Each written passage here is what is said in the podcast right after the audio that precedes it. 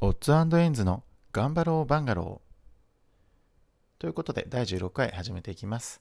えー、収録しているのは本日、えっ、とですね、2022年9月21日の7時15分、午前7時15分ですね、収録させていただいております。えっ、と、前回の収録からですね、少し間が空いてしまいました。ちょっとこれに関しては非常に申し訳ないなと思っておりますけれども、えっ、とですね、今私が過ごしている地域なんですけれども、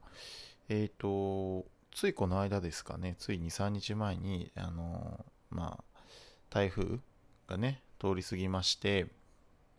えー、今は、まあ、ちょっと台風の後の、まあ、秋というかね、秋っぽい感じっていう風になってますけども、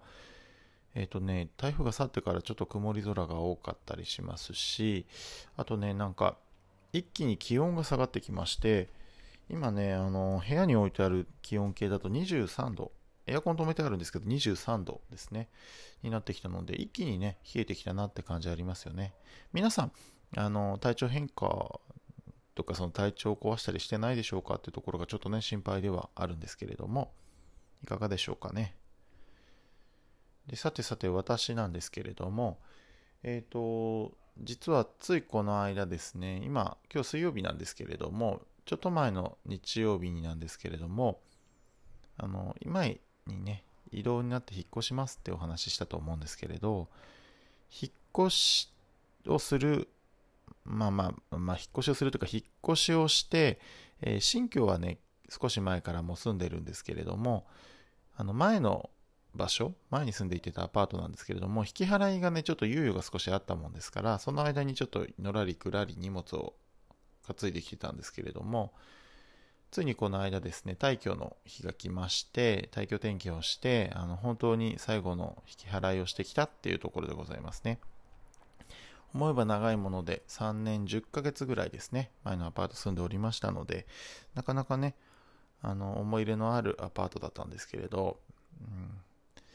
まあでもね、あのー、まあいつか人間はね、去らなくちゃいけないですからね、うん、まあしょうがないですね、と思いながら。ちょっと、あの、綺麗に掃除をしてね、ありがとうございましたのご挨拶をしてね、去ってきました。ついでに、あの、神社に行ってね、あの、氏神様にもご挨拶をして、あの、今までありがとうございましたってことをね、感謝の意をお伝えしてね、あの、去ってきたわけでございます。ですがね、ちょっとまだ新しいところに引っ越してきたから、氏神様のところにご挨拶行けてないのでね、ちょっとまた日を改めて行ってこようかなって思ってる。まあ、早いうちにね、行こうかなって思ってます。で、えー、っとですね、あの、ここ最近なんですけれども、えー、っと、実はですね、あの、ここ最近トピックとしましては、えー、っと、今日とかその、月曜日か、月曜日にね、あの、連休だったので、まあ、お休みがあって、今週はね、実は、あの、金曜日も祝日でお休みということで、金、土、日というふうにお休みをいただいているわけでございます。で、その金、土、日、なんでいただいたかというところなんですけれども、実はですね、私、ちょっとこう、ちょっとした学会にね、ちょっと、まあ、発表する側じゃなくて聞く側なのであれなんですけども、ラフに行けるんですけれど、あの、学会のね、参加というのが待っておりまして、そこでちょっとこう、いろいろ勉強させていただこうかなと思って、あの、準備している次第でございますね。で、だから、慌ててね、あの、クリーニングに出しに行ったりとか、スーツね、あの、よれよれなままだったんでね、あのクリーニング出せたりとかねしましたしワイシャツもねあの綺麗にしておきましたのでまあねあのまあ、正直こう、まあ、ワクワクしているっていうところではあるんですけど、ね、ただね唯一やらかしたなと思ったのが あの3日連続でねあの学会なんですけれども群馬県でねある学会なのでちょっと私が住んでるところとはちょっと離れているもんですからあのえっとね、宿を取って3日間参加しようって考えてたんですけど、宿を取る行動が遅すぎましてですね、軒並み、あの、私が泊まろうと思ってたところで、軒並み全部埋まってまして、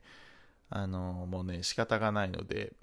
えっ、と、ちょっと離れて、タクシーで15分ぐらい、会場から15分ぐらい離れているところで、ちょっと私、タバコ吸わないので、あんまり、その得意じゃないんですけど、喫煙可能な部屋のみしかちょっと残ってなかったので、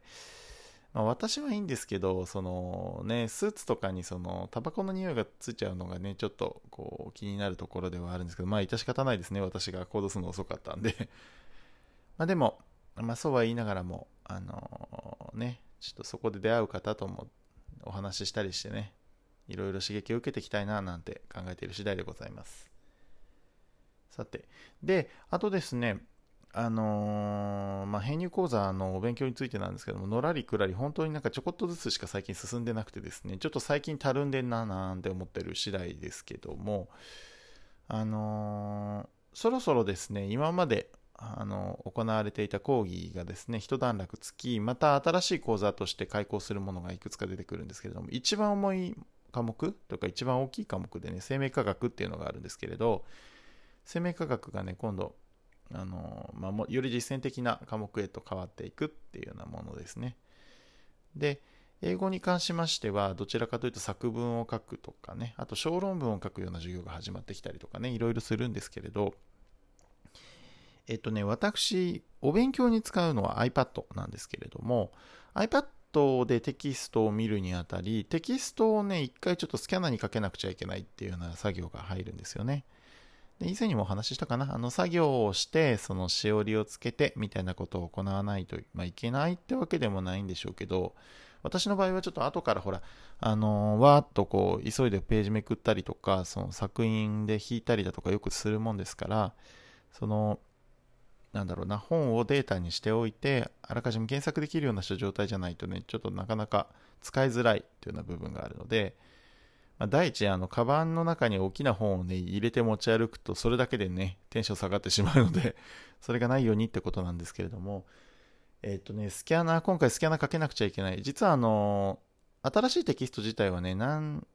週間か前に届いてたんですけど、なかなかこう、引っ越しの関係でドタバタしてたので、スキャナーにかけてなかったんですよね。そしたらね、スキャナーにかけなくちゃいけない冊数が5、6冊になってしまいまして、その5、6冊、5冊か、5冊か6冊あるんですけども、そのページ数もね、えらい数になってるので、ちょっと心折れないように頑張りなたいななんて思ったんですよ。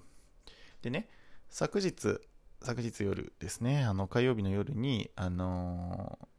ー、そのね、スキャナーにかけてたんですけれど、私ね、スキャナー持ってるは持ってるんですけど、その持ってるスキャナーっていうのがちょっと特殊なタイプでして、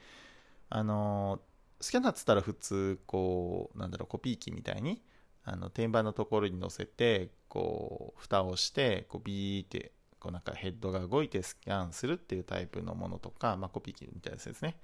それとかなんかその書類を束ねてどさっとこうねトレイに置くと1枚1枚ビーって送ってくれてスキャンするっていうようなタイプですね。まあこういうのが普通主流なんですけれど私が持ってるのは非破壊スキャナーってちょっと特殊なタイプでえっ、と、本をね、本っていうかその、何、こう、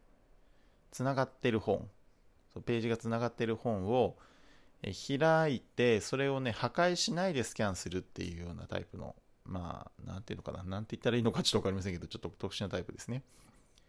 で、えっと、これなんですけれどね、あの、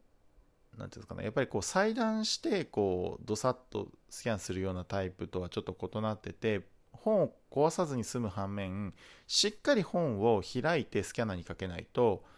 えーと、くぼみっていうかその真ん中のところのつなぎ目のところのくぼみがうまく認識されなくて歪んじゃうんですよね図とかが。なんで正確な図とかをスキャンしたい場合にはあまり向かないんですけれど文字ベースのあれだったらあの読めるっていう感じなのであのまあ私はそれをちょっと愛用している次第なんですけれどただねあの本そのまあ、富士通 PFU さんっていうところが作っているスキャンスナップシリーズっていうものを使わせていただいているんですけれども、スキャンスナップシリーズの中でもちょっと SV600 っていう機種なんですが、ちょっと異端児のやつですね。えっ、と、なんつうのかな、本開いたままスキャンができるようになってて、その特にこう押さえなくても大丈夫ですよ、補正もかかりますし、みたいなことを言ってるんですけど、実際やってみたらですね、やっぱりですね、あの、黒いマットを引いて境界を白いページとして認識するんですけれどその若干ねそのページの境界の認識が甘かったりとかあの何て言うのかなこう歪みが起きちゃったりとかそのやっぱり押さえて上から押さえてないのであの、ま、真ん中のところの歪みが大きくなっちゃって補正しきれなくなっちゃったりとかいうことが発生したもんですからまあ仕方ないなと思ってあのホームセンターに行ってですねちょっとこう本より一回り大きいアクリル板と、あのー、なんだろう、吸盤でこう、なんだろう、くっつけて持ち上げるようなグリップみたいなのがあるんですけれども、吸盤のグリップとそのアクリル板を買ってきて締めて3000円ちょっとかな。3000円ちょっととかで、一応純正でもあるんですけど、純正だとね、1万円超えなので、ちょっと高いなと思って、アクリル板とそのグリップでね、代用してますけれど、でグリップで押さえて、あのしっかり開いた状態でスキャンをするっていうようなことをしてたんですけれど、あのー、230ページぐらいやったところで気づいたんですけれど、左からですね、その私の勉強机のデスクライトの光の反射が入っちゃってて、全部白い光の輪っかみたいなのが入っちゃってて、あ、やってしまったって思って、